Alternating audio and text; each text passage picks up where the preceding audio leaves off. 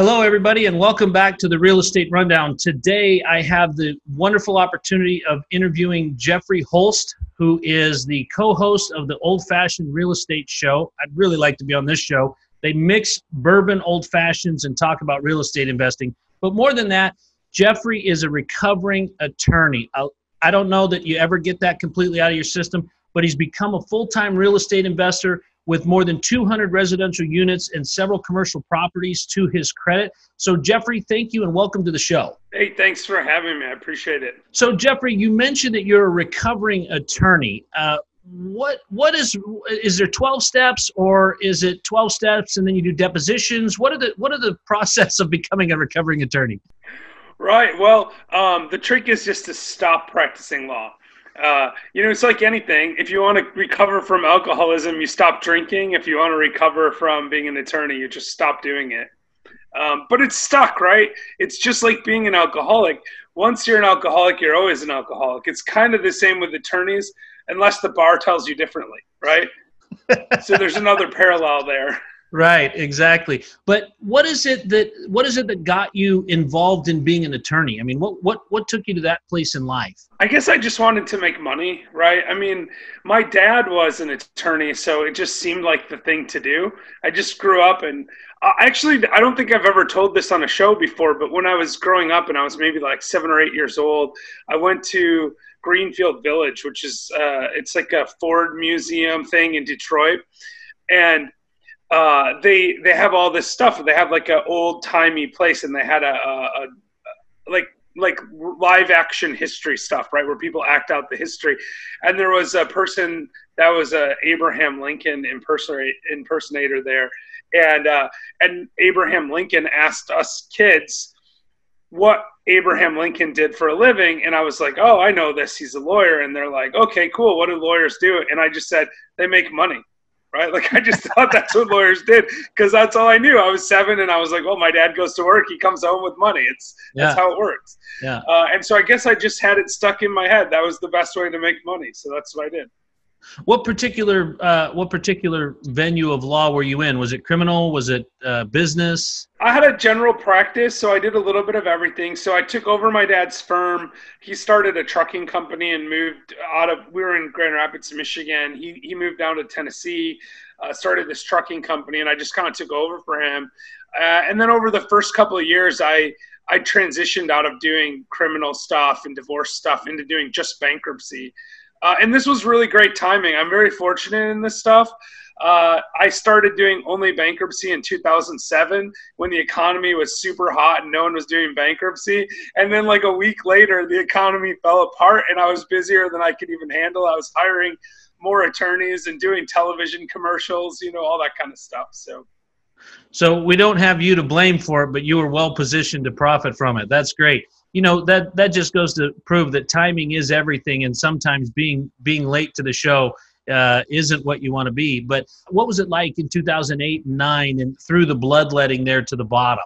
Yeah so i got a little distracted in late 2008 so early late 2007 early 2008 we were doing all bankruptcies. I was filing about 250 bankruptcies a year uh, at that point. So you know five to ten per week every week um, and it was just a gravy train. And it was it was so crazy at that time. I had one client. I told him we were charging like fifteen hundred dollars for a bankruptcy back then, which is actually a lot of money, but it's what the market was paying and so we would we i told this guy it's $1500 and he's like well i lost my job i don't have any way to make this money and i'm like oh, sorry I, I, don't have a choice like in bankruptcy you really do have to take the money up front because if you don't it becomes bankruptable and then they no longer owe it to you so you really don't have very many choices at least that's how it was then there there's a few different ways around that now but i told him this and then like two days later he came back and he paid me in ones and fives and i was like wait a minute, where did you get a stack of ones and fives, right? That adds up to $1,500. And he's like, I went on the street corner with a sign that said, I need money to pay my bankruptcy attorney. And, uh, you know, but that's how it was then. Like everyone was on the street corner, right? They're just, yeah. they're like, they're just, they didn't have any money and they didn't have anything to do. And, it, and we were helping people and it felt good, honestly. Right. Uh, it was a little depressing, but I was in a town that had a GM plant that closed down. So we had tons of people that were high income earners that suddenly didn't have income. There were tons of uh, truck drivers that, you know, their freight volumes had collapsed. Um, fuel prices were going up. They couldn't afford to make money. They were losing their trucks and, and therefore their livelihood. And so there was just a just an enormous challenge in the market at that time. But uh, it was um, it was like I said, it was fairly lucrative. And through the first half of 2008, I made a, a pretty good amount of money, probably the most money up until that point that I'd ever made.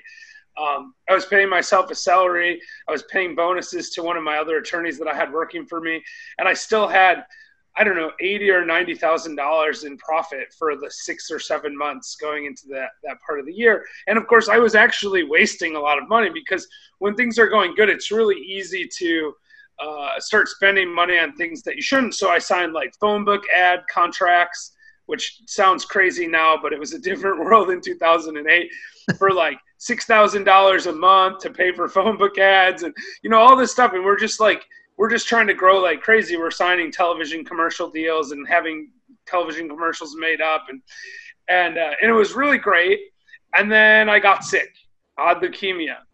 Uh, it was it was the weirdest thing. Like I I don't know why this is, but I always felt like I might not live very long, and so I lived my life like I wasn't going to live very long. Um, and so I was doing all this stuff, and I had started checking stuff off my bucket list and the last thing that I had on my bucket list was to go to Machu Picchu in Peru. And so I went to Machu Picchu uh, in August of 2008. And uh, and I was like, this is great. And I climbed off of the mountain. It's, it's on top of a mountain, right? An ancient Incan city on a mountain. Climbed off of the mountain, and I went to the payphone and checked my voicemail because this is like pre like international cell phone plans. And I had a voicemail from the attorney in my office saying that he was putting in his two week notice. And I was like, wow, that's inconvenient.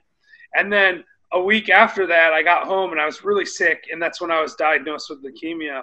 Uh, and I couldn't work for a long time. And I had all those phone book ads and I had all the, the expenses that I had created for myself uh, as I was trying to grow. And now I had zero attorneys, right? I couldn't work and I had no other attorney working for me. Uh, and it became very apparent very quickly that that was a bad situation to be in.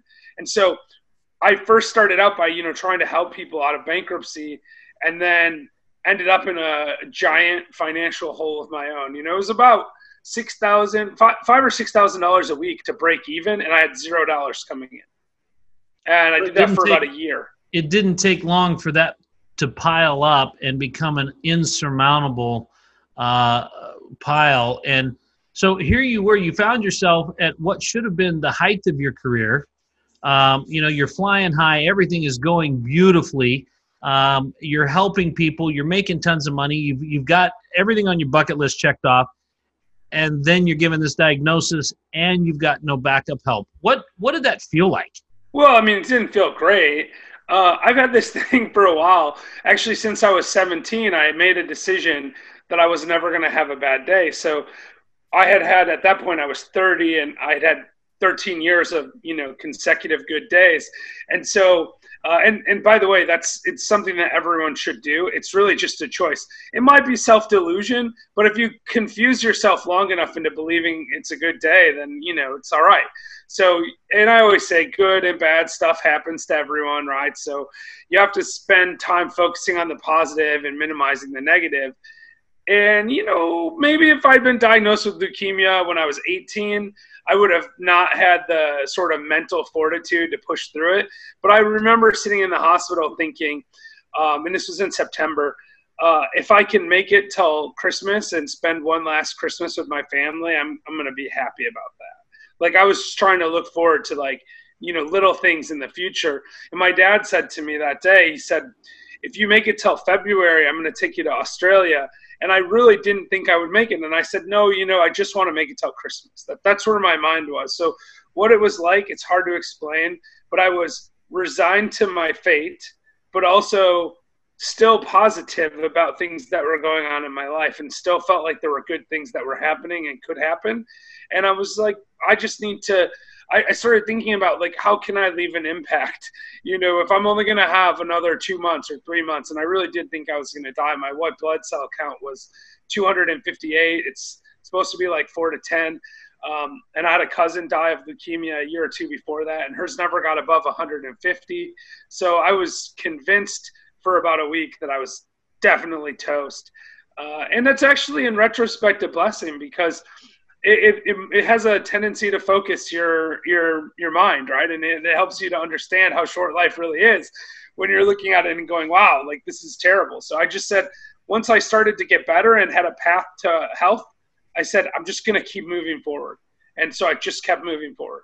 You use the word uh, mental fortitude, and it's so often, yes, it is a choice, but behind that needs to be, you know, the strength to continue to make that choice, sometimes minute by minute, sometimes hour by hour. Sometimes you get the privilege of having it be week by week where you're going to have a good week.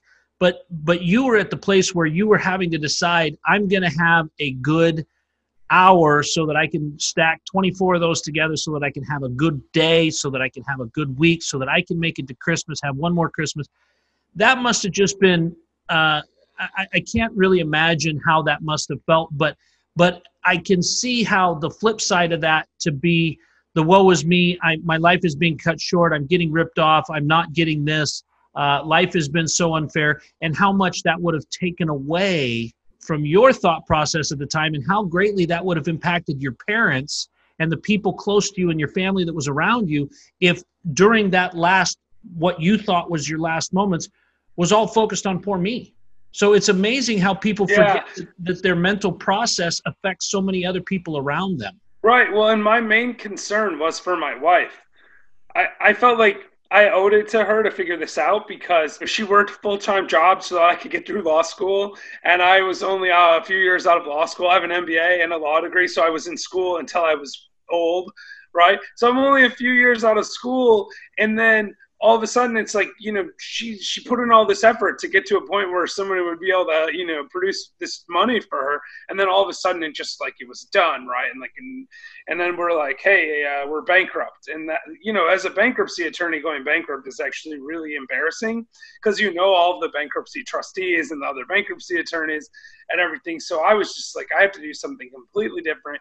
One i need better insurance right? That was super important because the drugs I was taking were twenty thousand dollars a month, literally wow. twenty thousand a month. Actually, like twenty two thousand a month. And so I knew I needed to have really good insurance. Uh, so I started looking around for an option to get a job. Uh, and then ultimately was able to go and work for my dad. He was able to provide me that job. It didn't pay very well, you know. It was uh, six hundred dollars a week, but I thought has good insurance and it's enough to pay for my uh, you know my rent. And so i moved to chattanooga. I've been here ever since. Uh, and then i started uh, getting some bonuses. And, and as we grew the company i was able to get you know more and more salary. And i just but I, I knew i didn't want to work for my dad or really for anyone right? So i was like I, I that's why i was practicing law. I didn't want to work for someone else. So i just started buying real estate. And you know another good fortune of timing. Uh, when I finally had enough money saved up to buy the first piece of real estate was 2011, which was the bottom of the market for the most part. And so we bought this condo for $30,000 that honestly it had been worth 110, 120 you know, a year or two before. And it was a bank owned uh, foreclosure and it didn't really need a lot of work. Uh, and we still own it now. And it's, you know, it's again, it's back over 100 easily. Uh, I haven't had it appraised, but I'm confident in its value. Uh, yeah. and and we actually have been able to cash flow this now for you know almost 10 years. So you've made that journey back to health. You went to work for your dad. I know what that's like. My my father and I have, have worked together throughout my career. I'm you know I'm in the general contracting business because of him. Uh, and so we've we've done that thing, and I know how it is working for family. But sometimes you're right. You you got to do what you got to do to get get the bills paid. But now you you've realized that you know real estate was where it was going to take you. I mean, what was the light that went on? What was the epiphany that happened that said, "Hey, let's leave trucking. Let's leave uh, let's leave law let's go into something completely different. I guess i'd always been interested in real estate. My dad had a few rentals when i was a kid and i always thought it was an interesting thing. So i watched like carlton sheets no money down infomercials when i was 14 and 15 and uh, i read rich dad poor dad when i was like 19 and i always was thinking this is something i'm going to do later. Like someday i'm going to invest in real estate. And when i got sick i realized that if you say someday too long you're gonna it's never gonna happen Like you're gonna die. And the other thing I realized is you need to add more things to your bucket list. So I started adding those back in too. But but the yeah, but the real the real lesson was you can't just say someday. You just have to do it. And so I just started to become relentless on focusing on that. And of course, we didn't have any money or any credit. Uh, so it was challenging. We had to do a lot of private money stuff and partnerships, uh, things like that. I had a, a partner of mine that I met in law school. We did quite a few deals together. We still own quite a bit of property together. We have a few apartment buildings and stuff like that now. Uh, but uh, yeah, I just I just went. I'm to do this, and because I had a job, I didn't have to take any money out. Right, we just kept reinvesting all of the proceeds of that. And I wish I could say one day I just decided I had enough and I could quit working. But what really happened is uh, we had an opportunity to sell the company that my dad had. He didn't want to do it anymore. I didn't want to buy it from him. And so we sold it to someone else. And then I found myself out of a job and I thought I'd just go to the beach and like hang out. And I got bored in like a week. And so I started buying apartments at that point. So then you're you're you're transitioning into an, a, another phase of your life where now you're full time whether you like it or not. So you didn't really have that. Uh, yes, honey, this really feels comfortable to make this transition now? Um, it just kind of happened. Yeah, I mean, I had a lot of warning because I was helping, you know, with the sale of the company. Uh, you know, at that point, I was doing a lot of the back end legal and a lot of accounting and stuff. And so I had built some really good banking relationships and all that. So I'd been expanding real estate. I had been planning for a while that I would eventually be able to get out. But again, waiting longer than I should have probably because it's easy to kind of stay in the status quo.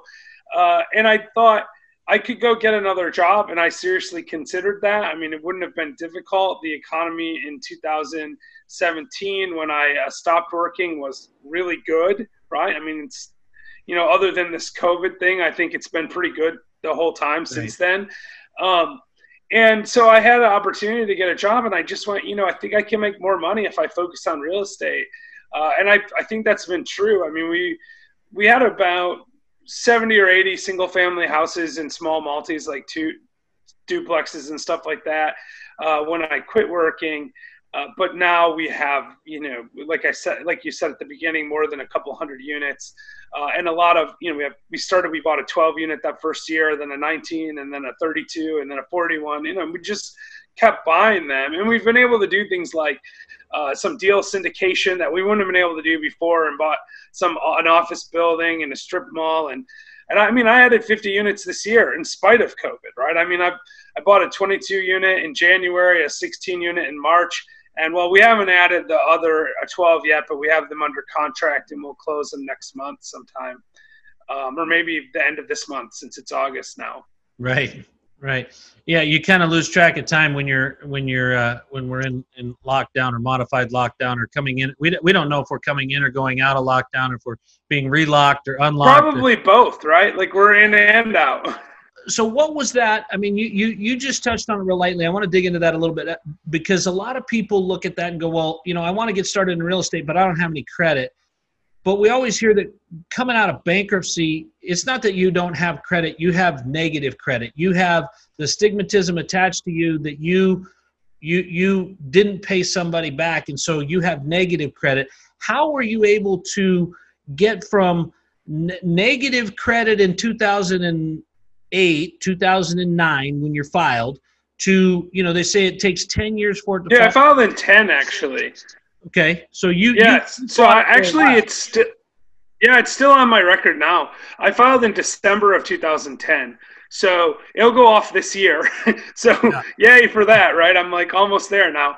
Yeah. Uh, well, listen, I I I got to when I when I first started buying in 2011, we bought for cash, right? Mm-hmm. So we saved up a little bit of money, and it was a thirty thousand dollar purchase price. I had a partner on the deal, so it was fifteen thousand each and we bought it for cash. Then we bought another deal a little while later for cash. In that deal, my partner actually loaned me the cash because I was out of cash. But he was like, "It's in the same building. I, I'll just loan it to you, uh, like an interest-only deal." Uh, and that's how we got the first two deals.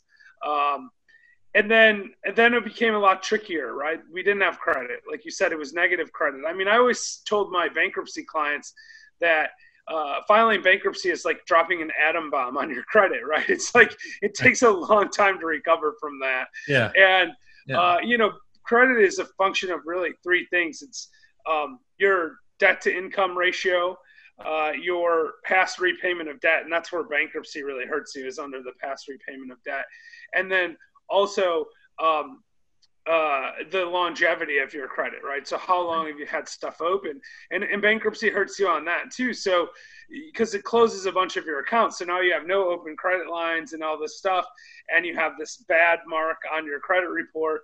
Uh, the only thing it does help you is you, you have a much better debt to income ratio because it doesn't affect your income for most people. They have a job still and now they don't have debt anymore. Of course, for me, because I was a bankruptcy attorney, it also made my income go to zero. So I was in the, the worst of worst situations, right? You know, there you go. There you no go, chance. stringing together a good a good scenario about a bad situation. It, it does make your DTI pretty good, but it is an atom bomb that clears everything yeah, out. it, yeah, it, it does do that. But for me, it wasn't so great because my income dropped to you know very low uh, from a pretty healthy income down to six hundred dollars a week, like I said. But um, it, it was uh, uh, what we did is we found another investor that had some money, and we said, hey, we have these two paid off condos. Why don't you take a mortgage against those? Uh, for like twenty thousand or twenty five thousand each, something like that, and then put in another twenty five thousand. So then we had seventy five thousand dollars, and we went and bought a duplex uh, Okay. together in partnership with that person. Um, and and then we did deals like that. Just we just kept repeating that model, uh, and it was all about credibility. We would go to people and say, "Hey, we have." You know six units now and this is what it looks like and and we've got this deal under contract uh, you know do you want to partner with us on it? And we did some flipping to raise cash and we did some turnkey stuff. Uh, you know whatever we could do to to bring in some additional revenue and just kept reinvesting that into the into the real estate business. Now, and and after a while the stuff becomes less significant Right. Well, it also becomes easier to do because you have the credibility of having done three, and then you've got the credibility of having done a dozen, and then you've got the credibility of, uh, you know, thirty, and and then pretty soon, you know, uh, as you know, then the deals start to come to you, and you're not calling the bank and going, "Hey, I saw this property," and it and it becomes easier. But but it's never. I mean, it's never a walk in the park. It's never. You know, you still have to do your due diligence, and you still have to walk through the deals you know was your was your wife working with you on this or was it just you and your partners or, or was was she was she confident in her role that you still owed her is that what Well, you know, I said that, but I don't think she thought of it that way. That's how I thought of it, Yeah. right? Like I felt like I owed her. She never actually said No, that to me. i So understand she was pretty comfortable. She has a retail management job that she loves. Uh-huh. Um, uh, the first few years we were in Chattanooga, she didn't work, but she's been working retail management for several years now. Um, and she said to me, uh, as long as we pay the bills, uh, you can do what you want. Just go do it, and uh, hopefully it works out. Uh, so it wasn't uh, it wasn't a really hard sell, but yeah, I mean, listen, the the thing about it is, I feel like the trick to real estate, and you kind of alluded to this before. You know, once you did it a couple of times, it got easier. The trick to real estate is like the trick to anything else. If you get really good at the fundamentals, like a few simple moves, and do them over and over again, you, you become better. The best golfer in the world whoever that is, whether it's Tiger Woods or someone else these days, uh, the best golfer in the world doesn't do anything different than you or I do when we're on the golf course, except for they do it much, much better than us, right? right There's only a few things you have to do. You have to swing a club, you have to be really good at putting. Uh, it's the same thing in real estate. I mean, you have to figure out how to come up with the cash. You've got to figure out how to analyze the deals, and you've got to find deals. Um, but but if you get good at those things, you're gonna figure it out. Like you just Yeah. keep getting better at it and keep educating yourself. And I tell this to you know coaching students, and I talk about it on my show all the time because I think it's really important to understand it's not rocket science. It's really just keep staying on top of what you're doing. Yeah, you know, and I, I I- hear that from a lot of people, and and I grew up in a real estate family, so to me, real estate is not risky. It's never been risky. It's always been about the numbers. You know, there's no emotion involved in it. Never fall in love with a deal.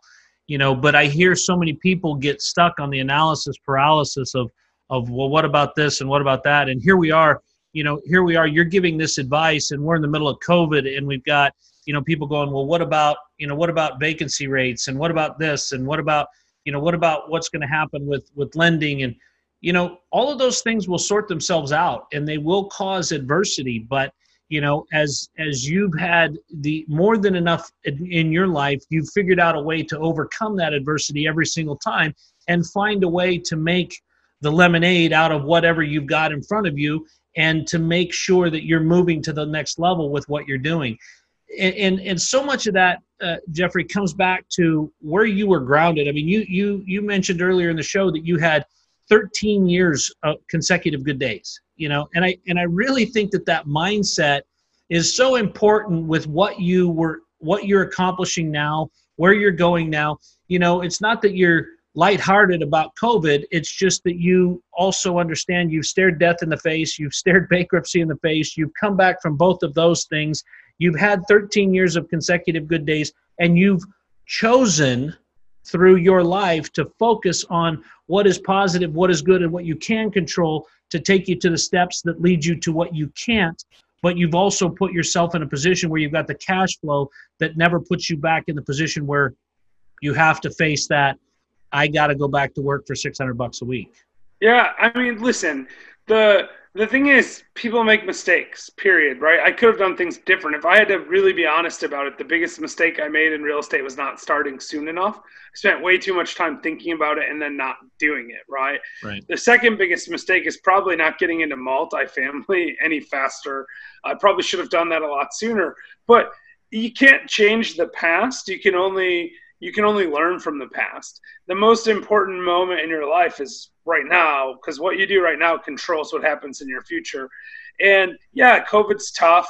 Um, I didn't have any bad days when I found out about COVID. I mean, honestly, I, I told you I went up Machu Picchu and kind of came down in a different world.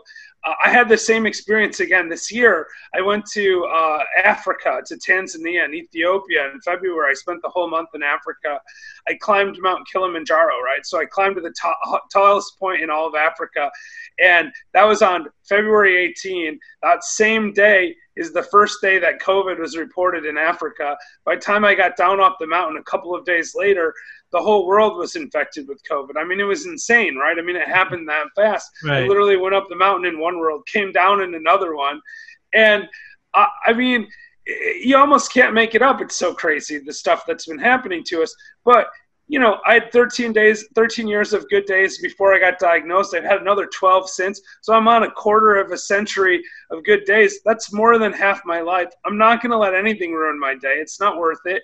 It's more important to just keep moving forward. And that's the lesson of climbing Mount Kilimanjaro.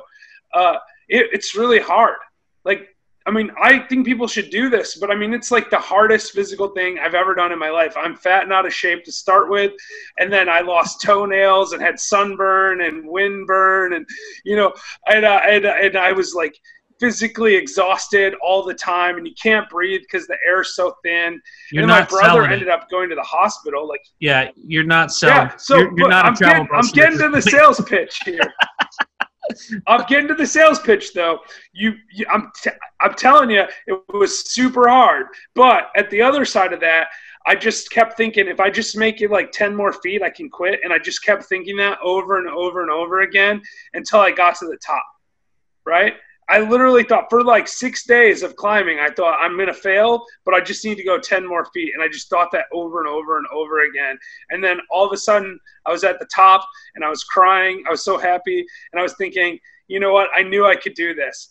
Uh, and, you know, like I said, I was worried about stuff. My brother, he came with me. He ended up having to go back because he had acute mountain sickness. Uh, he had a pulmonary edema. They told him if he kept climbing, he would die. He ended up four days in a hospital in Tanzania. And, you know, I guess I got lucky. But the thing is, you just, the lesson is if you just keep walking, you get to your goal, right? And that's what you have to do. If you want to have a good day, just keep focusing on the good stuff. If you want to be successful in real estate, keep focusing on real estate, stay on track, uh, set your trajectory, and just go.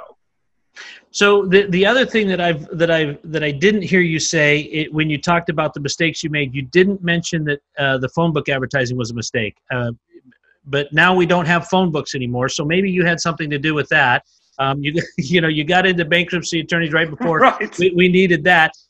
The other thing is, are you going to set up a website or uh, called jeffreyclimbsamountain.com or something where we can follow when you go up a mountain because bad stuff starts happening when you go up a mountain? I mean, you know, we can yeah. just kind of track that. I mean, right. You know. Well, I think yeah, I think I'm done with mountain climbing. Actually, I, have only really climbed two mountains in my life, and uh, neither of them worked out very well. So, yeah. Um, and you know, I climbed a, a pretty big mountain, and I got sick myself, and then I climbed an even bigger mountain, and the whole world got sick. If I ever do Everest, it's you know Armageddon. So right, right. Then then what'll happen is what what happened to your credit will happen to the world, right? So we don't really want you climbing Everest. I mean, that's kind of a yeah, that's on our the rest of our bucket list for you not to do that.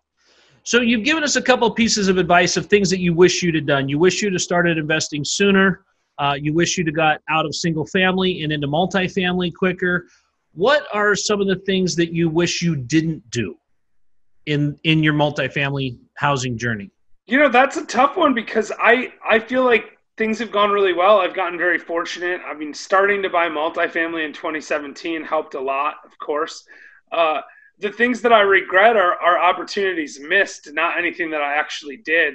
Uh, there was a couple of deals that I passed up on that I thought were okay deals at the time, but knowing what I know now about where the market was going, they would have been home run deals. So I would have done more of that. Um, another thing, uh, you know, we syndicated a deal uh, where we we raised some money from some investors and it turned into a really great deal, which is great for our investors and I'm happy about it. But I'm greedy enough that I think maybe I should have done that deal on my own and kept it all for myself.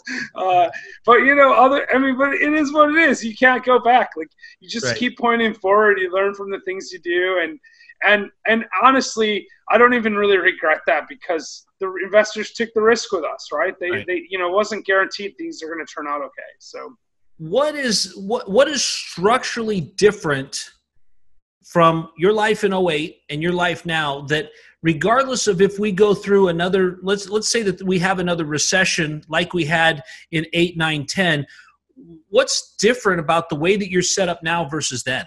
Well i mean for one thing if i don't go to work like i take a month off to go to africa i still get paid which really helps obviously. People still need to live somewhere. I think you know multifamily is pretty safe in 2008 through 10. Uh, multifamily foreclosure was pretty low. Uh, the rents could go flatline or even down a little bit, and we'd still be fine. So the main structural difference is just that we have way more sources of revenue. You know, there's 200 plus families that are paying me. Uh, that's different than when I, I was doing 200 bankruptcies a year. Still 200 plus families paying me, but those were one offs these are 200 plus families paying me every single month. Right. Uh, and if I don't work, I still get that. So I think right. that's the main structural difference is that there's there's this predictable stream of income that's not yeah. contingent on my independent efforts. Awesome.